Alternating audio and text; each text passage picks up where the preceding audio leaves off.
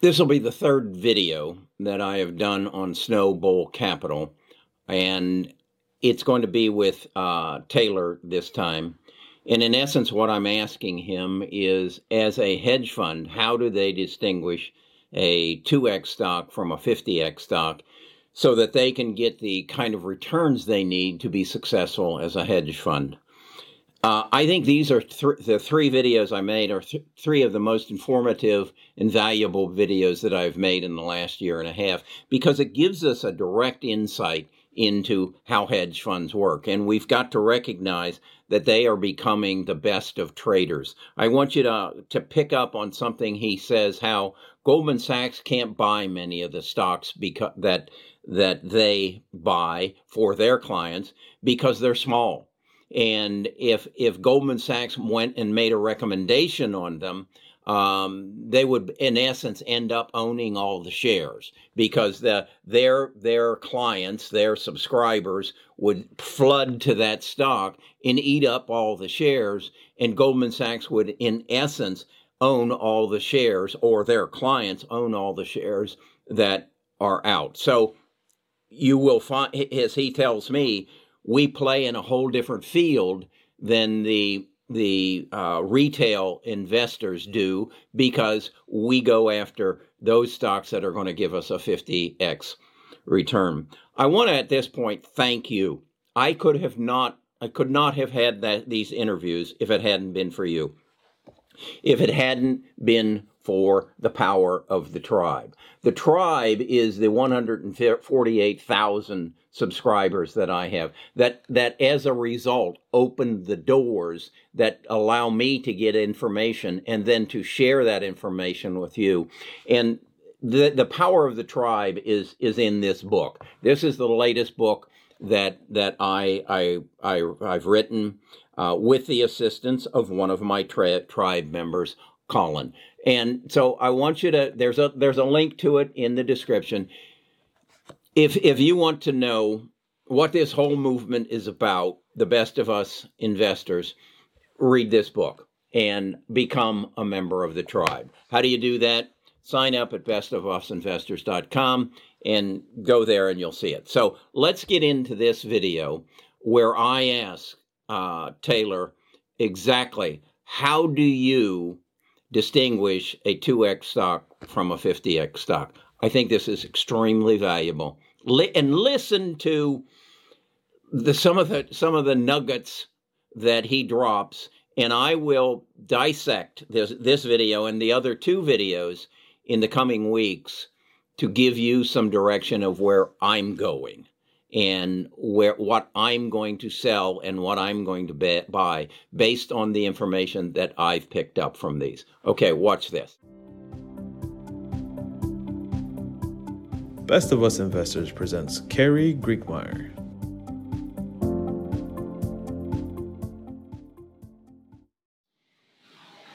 Okay, Taylor, the backbone of your business is you said you don't own the Teslas, the Apples, the Amazons.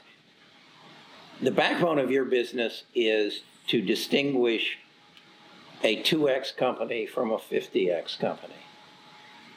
How do you do that? And not, not, no, no, not how do you do it. How can I do it? How can they do it? Not through money managers. Uh, that's for sure. Wait a second, not through money managers. Uh, I mean, whoa. I, I, think we're a little different and we're fund managers. But but if, if you want to go to your to your local broker and ask them to put you in a diversified fund and they're going to buy you ETFs and and maybe some Apple. Oh, but there's too much exposure to technology there, so we can't have that creep above 30%. I mean, what company isn't a tech stock these days, right? Then and so they have all these criteria. But so if, I think a lot of people, maybe they discovered this during the pandemic or, or whatever. Also, people are retiring and, and, living for much longer. So I've we've noticed that as well. But retail investors are actually being are doing great research themselves, and I think people can do it at home. Uh, there's a reason that we're a young company, young people, and managing money. Right? It's stuff that you can do yourself if you are targeting that kind of 50x growth. Obviously, that's much higher risk. But if you want just traditionally to, uh, you might as well just buy gold or or just Oh. buy. You know, uh, here's something. What in the past there would be these uh, the safe investments, and Mm-hmm. that may be Exxon Mobil or Kodak or right No. Walmart. You know, so but these days I, I ask you, what is a safe investment? What company? What company? I, I would say my big six, uh, and that would be Apple, uh, Google, Amazon, Facebook, and IBM. What Amy Webb said are the big data companies. And five years ago, or even still today, most people uh, traditionally in this space, in this industry of finance, uh, would would say, "No way, you can't." That's those are tech companies. Those are those are so Sure. speculative, right? And I mean, some of these companies were very recently not profitable, right? No. So how is it that people, you, if, if you are talking about profitability, if you're talking about uh, valuation relative to other uh, comps, you know, peers in, the- in the space, uh, it, it's it no, things are no longer trading the way that they are supposed to or used to, right? So if you're looking for the 2x company, then maybe that's going to be, and unfortunately, sometimes it is a company like Alphabet or a company like Apple. You know, if, if you Mhm. if you want to double your money in the next five years, Alphabet, Amazon, you know, probably maybe 3x, 4x. But if you're looking for the companies, and definitely you, you do need a lot of structure and you need to have that as well. You, you need Yeah, to have some yeah. of those safer bets. But it's funny that the safer bets these days are ironically what they would be uh, thought of as very speculative just a few short years ago. Yes. So if you're looking really for, for the 50x companies, you do need to do your own research. It's not going to be out there in front of you. And you, you have to, something that, that we do a lot is you read through earnings transcripts, earnings calls transcripts, or uh, you can also listen to a lot of them. And you can see deflection. You know, we have software that does this using artificial intelligence. You can see deflection, you can see sentiment on an earnings call. Sometimes there's so many earnings calls on the same night that Mhm. we can't listen to all of them at the same time, but we do need to know Yeah. what happened, right? So we use it for that, but also just to see, yeah, I think that was a good call. Or, ooh, I don't know, I don't like how how the CFO responded to that question. You know, so that kind of stuff. If you're just good judge of character, you can sniff that stuff out as well. And if they're dodging on on a question that is very fundamental, ooh, why is that? Are they trying not to say that maybe they have a product in the pipeline? These are things that you're not going to be able to read in Bloomberg. You're not going to be able to read this stuff. Even reading transcripts can be difficult. I think you, you do need to, it's better if you just hear it live, right? Yeah. So earnings call transcripts are, are and earnings calls in general are a very good uh, way. Uh, also, their presentations. Print, actually, don't print, but uh, maybe on your iPad, uh, download the entire annual report from any company that you're thinking of, and you may find, and sometimes the fine print, that they that they're the uh, seatbelt supplier of this company. Uh, it's a very you know well-known seatbelt supplier, and oh, but I don't see that seatbelt supplier uh, in another company or an airbag company. Mm-hmm. I'm not saying buy the seatbelt company. I'm saying know that this is not what you you know you want the the highest quality in that car's products. So something that we actually look into even are uh, what types of robots are in factories, and you can find these videos on YouTube. Right? You can see oh they're Okay. using a, a Fanuc uh, robot and a KUKA robot. They're very expensive, but they're very precise. Versus Mhm. another company that's maybe using an ABB robot, and that's not so. You don't have to be an expert in that stuff, but you can see, uh, again, like we said in the previous video, rates of automation are, are really important uh, metric for us. Uh, financially, even things that you can see on Yahoo Finance, you could you could pull some of a lot of this data out. That is very fundamental. But if something that we look a lot at is uh, research and development. So the research and development spend as a percentage of revenue. It's very simple. You can calculate it on a Right. napkin. Okay. And, and if, if we see that, that revenue is growing at, let's say, uh, 40% annually, and the revenue spend is also going up, so they're spending more on revenue, but it's not proportionate to how much the revenue is growing, then why aren't they that should be number one your r&d spend if you are a company and you're looking to have a 50x you know Okay. you're looking for a 50x company r&d spend is key right Okay. if apple has a 20 billion dollar r&d budget and there are companies that they could acquire for that much right they then you have to start looking that way so i mean Wait a second. So you're you're saying if Apple's got a budget you're you're you're maybe discounting the comp- company because you you fear that Apple is going to duplicate them and compete with. You them. have to you have to think about that certainly. So if, if we're talking, we are just talking about telemedicine, right? Right. So a company like Teladoc, that if Apple spends that much, what Teladoc's valued at right now, similarly, Mhm. Teladoc's a little higher. But granted, this is for all of Apple's R and D. But let's say that Apple somehow broke down, you know, their R and D spend, or you can typically Yeah. get a good sense of where Yeah. much- where they're spending. Uh, then yeah, that's typically an indicator that you should be out of the stock, or maybe it's complementary. So a lot that statistic alone, that metric, the R and D spend, is really important, I think, and that's Okay. something that you want to look. You want to see really high R and D spend, not too high though. I mean, you don't want them to just be throwing money and building a brand new uh, headquarters uh, every five years, Right, right? right. So you have to be definitely. Uh, uh, companies should be disciplined in that. You also mentioned to me off camera that you like companies where the founder is actively involved Yeah. in the company. founder led. Uh, we even look at the average age of the board of directors. Um, you can find that in the annual report. Expand on that. Well, if, if you are a company like Tesla and the average age, I don't know off the top of my head, but let's say it's 48 years old Mhm. versus General Motors, where the average age is 72 years old. You tell me who's going to be leading the future, right? Okay. And it's not just about age, of course, right? Right. But but typically, if you want to have the leading people in the industry running the companies, if the CTO of a company is is a 75 year old person who was who was working, you know, if we're talking about a company like Tesla or GM, Mhm. right? Would you rather have this the CTO, the Chief Chief Technology Officer, be someone who, yeah, was working for GM for forever, or Yeah. they were they were at Boeing and then they came, you know, and they they're good at running a company, but just the technology part of it, or would you rather have someone who is right a, a, a, one of the leading data scientists in the world, or one of the leading artificial intelligence researchers, uh, and you poach them from Carnegie Mellon versus another big auto company? Okay. You know, th- there, there's a difference in this. So again, if, if you're trying to find a company that has is a 50xer, then it's not going to be led by older people, uh, and it also sometimes I, know this sounds crazy, but if a company isn't even eyeing being profitable, especially uh, you know a newer company, uh, like we were just talking about 23andMe or Didi Chuxing that's going to go public very soon, the the Uber of China, except Okay. significantly larger. Um, they both of those companies, when when asked about when they eye being profitable, they say that's not in our plan right now. We, we do not. And you're okay with that? I'm okay with that. That's that's in fact that's better because I mean, how long was it that Uber was losing money on every single ride? Same thing with Tesla. Tesla was losing money on every single car. Or Amazon. just a few quarters ago, 14 right? years. right? So that you have to make some sacrifices as a company to really get into that sweet spot of that hockey stick curve of growth.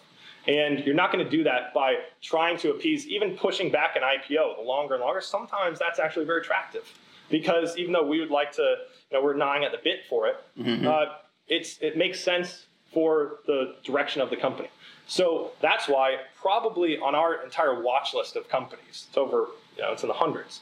Uh, I'd say probably 30 to 40 percent of those companies are private companies, and some of them are really small. And so sometimes understanding the the tiny companies that can, if they eventually grow into the larger companies, obviously that's great. But also, some of these companies they do merge and they're acquired, but that's I, we don't play that game, uh, and that's just a, a kind of dangerous game to play, to be honest. Uh, but more importantly, if you can understand that, all right, there are three companies that are trying to make lidar, for example, you know, the thing for autonomous vehicles that spins around. Right, right. Uh, it doesn't anymore, but and there are three companies, and they're all similarly funded, but two of them are led by former Alphabet employees, and, and they've been at this for a while. And then one of them is led by a young, ambitious uh, person who didn't go to college because he didn't want to, you know, fall into the trap that he wouldn't learn anything that he couldn't already figure out himself, right? There's a difference in those companies, Uh-huh. and right now, you know, one of those companies is guess who, right? Is, Yeah. is leading. So, and you can see Mention that. the name. Well, that- I was actually just giving an example, but that, that one happens to be Luminar, Right. uh, ticker Laser, L-A-Z-R. But you know, so in, in that kind of space, it's a nascent space, right? We don't know much about it. It's hard to research that kind of thing. So how do you do your own research? Well, sometimes you can look at who's leading the round in these funding. You can see the stuff on Crunchbase.com. You can see this. It's On that- what? Crunchbase. For- Crunchbase? yeah, for, for private funding rounds. You Okay. can typically see a lot of this for free, even. Okay. Um, you can read about it, some of it, but you do definitely have to do your own research. Okay. And and I just I wouldn't trust a lot of the research on anyone. That's why no one really says this is going to be a 20xer, 50xer. You only find that stuff on YouTube uh, because no one's confident right now enough to say in really the the business space that this yes we are confident that this company will achieve a four billion a trillion dollar market cap in the next three years. No one no one's saying that. Let me ask you this, because this is something I'm trying to do. Um, I'm trying to get myself in a position where I can go and interview people, much as I'm doing here. And last week I interviewed the CEO of uh, of Desktop Metals and learned a lot from him. What what do you, do you do that? Do you call up a company and and you're you're you're lucky you're in a community that it seems like every other building has a a, a, a new and growing company. Do you find them receptive? Yeah. So here's why we're moving to China because we were spending so much time. Your people are moving with We're you. moving our entire company to China. Yeah. Okay. Um, not forever, but for at least two or three years. Wow. And because if, if a significant amount of our holdings or even the technologies are in China, then we have to be there. We have to meet with these companies. And it just makes more sense to, to actually move there. Um, and because if again, if you don't experience it, if you just read about how this one app is a Swiss Army knife of all apps, and you don't even understand, it's like Uber and Facebook and uh, you know and YouTube and Twitter all in one app. But you don't actually use it every day, and then you can also pay for groceries with it. You can order medications through it. Yeah, you can read about it, but until you really understand how that impacts people's lives and, and how many people are using it, it- Okay. it's, it's different, right? So, but in terms of actually reaching out to companies, yes, uh, we companies typically are more receptive to uh, people in, in our industry, uh, but there are companies that are they're toying with being more, especially on earnings calls, taking more retail uh, analyst questions. And Okay. uh, so if and there are, I mean, there are even companies that take questions from you, these YouTube financial analysts, uh, and and that's the the retail community is growing significantly, especially as it's so much easier for a lot of people to invest. They don't have to pick up the phone, even they can just do it on their app. Uh, so that's growing, of course. But yeah, if you want to reach out to some of these companies, some of them give tours, and you Okay. can most certainly, if you want to have a, a you know, make a whole trip out of it, you could hit a bunch of companies in a certain area. You know, go to Silicon Valley, and and you can take your family, and then just go and visit some of these companies. They're typically the bigger they are, the less receptive they're going Yeah, to be. yeah. Um, but yeah, it's definitely when you get to talk to, especially these founder-led companies, that's just another level. That is something that it's still founder-led. If it were like Tesla, it's not a founder-led company, of course, right? Mm-hmm. So, but Elon Musk still has that vision. There are exceptions. Same thing with Apple, as we talked about. Yeah, Tim Cook. Tim Cook, he, he's still, I would almost consider that a, a vision. I would agree. Uh, or a founder led uh, company. But if you have some of these other companies like Ford, where they have to keep getting CEOs just on rotation, Yeah. I mean, you really think they're going to innovate a lot? Probably not. So, yeah, understanding the management of some of these companies is, is key. Uh, if you can talk to them, that's great. You can also just use their products. The more you use their products, obviously, you learn a lot about it. That's a Buffett rule. So, Yeah. uh, yeah, I think that that the research is so dynamic these days, and it's so accessible. That's the other thing. You can just Yeah. And just 15 years ago, how would you look up the financials of any of these companies? Right? You would, if you're not familiar with the space, it's very difficult to do that. I subscribe to um, Seeking Alpha, and like you said, uh, I, I'm not invited to the uh, to the earnings call, but they do have them recorded many times. I actually, you and I both being dyslexic, uh, I can't read through a quarterly report. So what I do is copy it um, out of Seeking Alpha, then move it over to my uh, Word and put it on audio, hmm. and, and the, the computer reads it to me. I don't get the inflections in the voice, but it makes it, you, you just get a different feel for what the company is all about. And I think, I think there's, there's some real virtue in that. And I would challenge some of you who live in cities and you, there is a company that you're interested in, call them up ask them for a tour or ask them to, to meet uh, the CEO and tell them you're interested in, in investing in them. And it's like when I was in the dating world, I realized the worst thing they can say is no, and and I got plenty of those. Um, Well, and I would, then- say, I would say do your research like crazy on the company. Before. Because, yes, before. Yeah. Because they don't really want to give a tour of someone like it's Yeah. a brewery and they're like, oh, Right. that's how the hops Okay. are used, right? You really, you can, if you can wow the founders of these companies or even just the investor relations teams, even the PR teams at a lot of these companies, they're quite receptive. And, and you can just say, I, yeah, yeah, I already know all about that product. You don't have to explain it to me. That's, especially for the founders, that's their baby. And Yeah. they love that someone else is sharing in that with them. okay. And so if you do your research like crazy on a company, then and then you can go visit it, then I do warn you that you can fall in love with a company a little too much sometimes, and that's dangerous for sure. Yeah, you need yeah. to have an exit strategy, um, but but most certainly you can learn so much more from. And there are videos on YouTube that you can find of a lot of these companies. They're all Yeah. stepping up their their PR Yeah. and IR efforts. Uh, and, and by the way, I don't know of any company that you can't listen to their earnings call live. Now you may not be able to get the dial in for that to actually ask, you know, press zero, pound Mhm. zero, and then you can ask the question. Okay. But you can listen to them live. They're webcasts. Okay. Um, you just All do right. it through your computer, so you Okay. can't do it through your phone. All right. Yeah. Well, that's that's very very interesting. In my portfolio, I basically allocate sixty percent to the big six, and then about forty percent to those companies. And in specific, I am directed towards uh, EV, robotics, um, and uh, and and uh, biotech.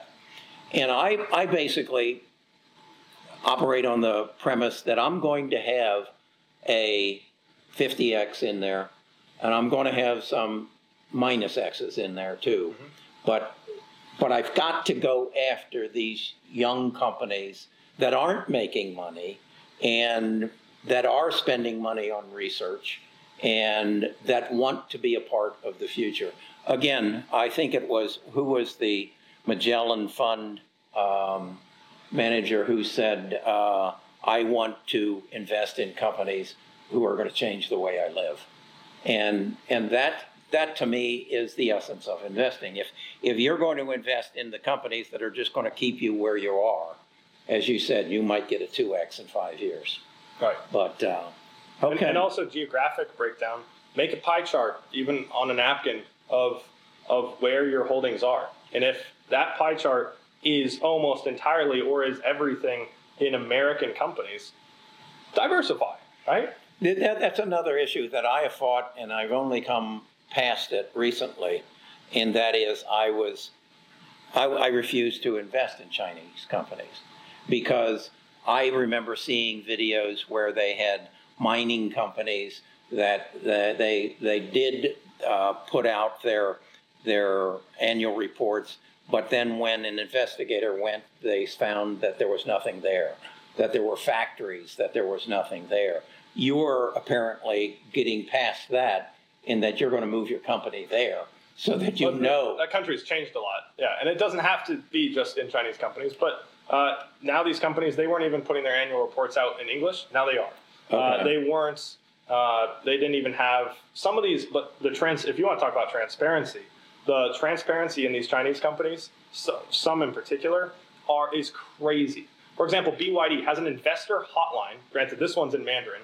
That Oh. during the trading hours, you can call and ask them any question they want, and they'll publish the transcripts of that call. And Oh. so, talk about real retail reception. Anyone can do that. Every single meeting that they have with outsiders, in terms of investors, uh, they record down to the exact time the meeting started, and they release this every single uh, quarter. Which, by the way, they don't even have to release quarterly. They can release semi-annually. They choose for further transparency. And they're not the only company. A lot of companies do this now, uh, but they, they break it down to what conference room they were in and the minutes of that meeting. So I think it's because they're going a step beyond because they know what the rest of the world thinks of these Chinese companies and how it's going to be the next Luckin coffee or it's going to be right. Oh, yeah, so okay. you know there, there definitely are some bad eggs out there, which is another reason why you have to do your own research. It's Mm-hmm. really important to do that. And I find it more exciting to, to do research on companies that aren't in the United States because everyone knows the companies in the United States typically, and uh, they're they're kind of already tapped, right? The if you the, the the difference between the 50xers and the 100xers, that's probably by country, and honestly, 100xers don't exist right now. Okay. Uh, so that's the sad truth of, of it. But when they do, people need to be ready. And I'll tell you what, the big banks of the world, they're not they're not looking for that because those companies are too small. If they recommended any, if they had any kind of research on a lot of these tiny companies, then they every single person in their all their clients would buy the stock and then they would own the thing.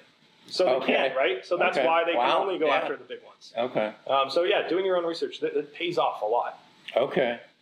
Well, that gives you some guidance of how it's done by the big guys, the big money. That's what we refer to you people as, uh, the big money, and us small money people need to adapt some of their their tactics. And again, I believe that you should explore your city, see if there's something there that you can gain access to, even if it's just driving that by and, and familiarizing yourself with it. And then, like um, we're talking about, find their quarterly report uh, and listen to it and, um and become knowledgeable. That's what will separate you from being an average investor and actually making a living if that's what you choose or enhancing your retirement and our goal as best of us investors is to make good investment decisions. Something else I believe very strongly in is keep more of what you make, learn our tax code. there are some people who keep much more than most, and then take advantage of what our country offers us, and that is to pass $24 million on to our heirs, estate tax free. That's per couple. And if they offer it, why don't you take it? Work to accumulate $24 million. Make that your goal. Put it on your bathroom mirror, and it'll probably happen. Okay, thanks. Thank you so Thank you. much. Yeah, All right, thank you guys. That's the rest of the crew.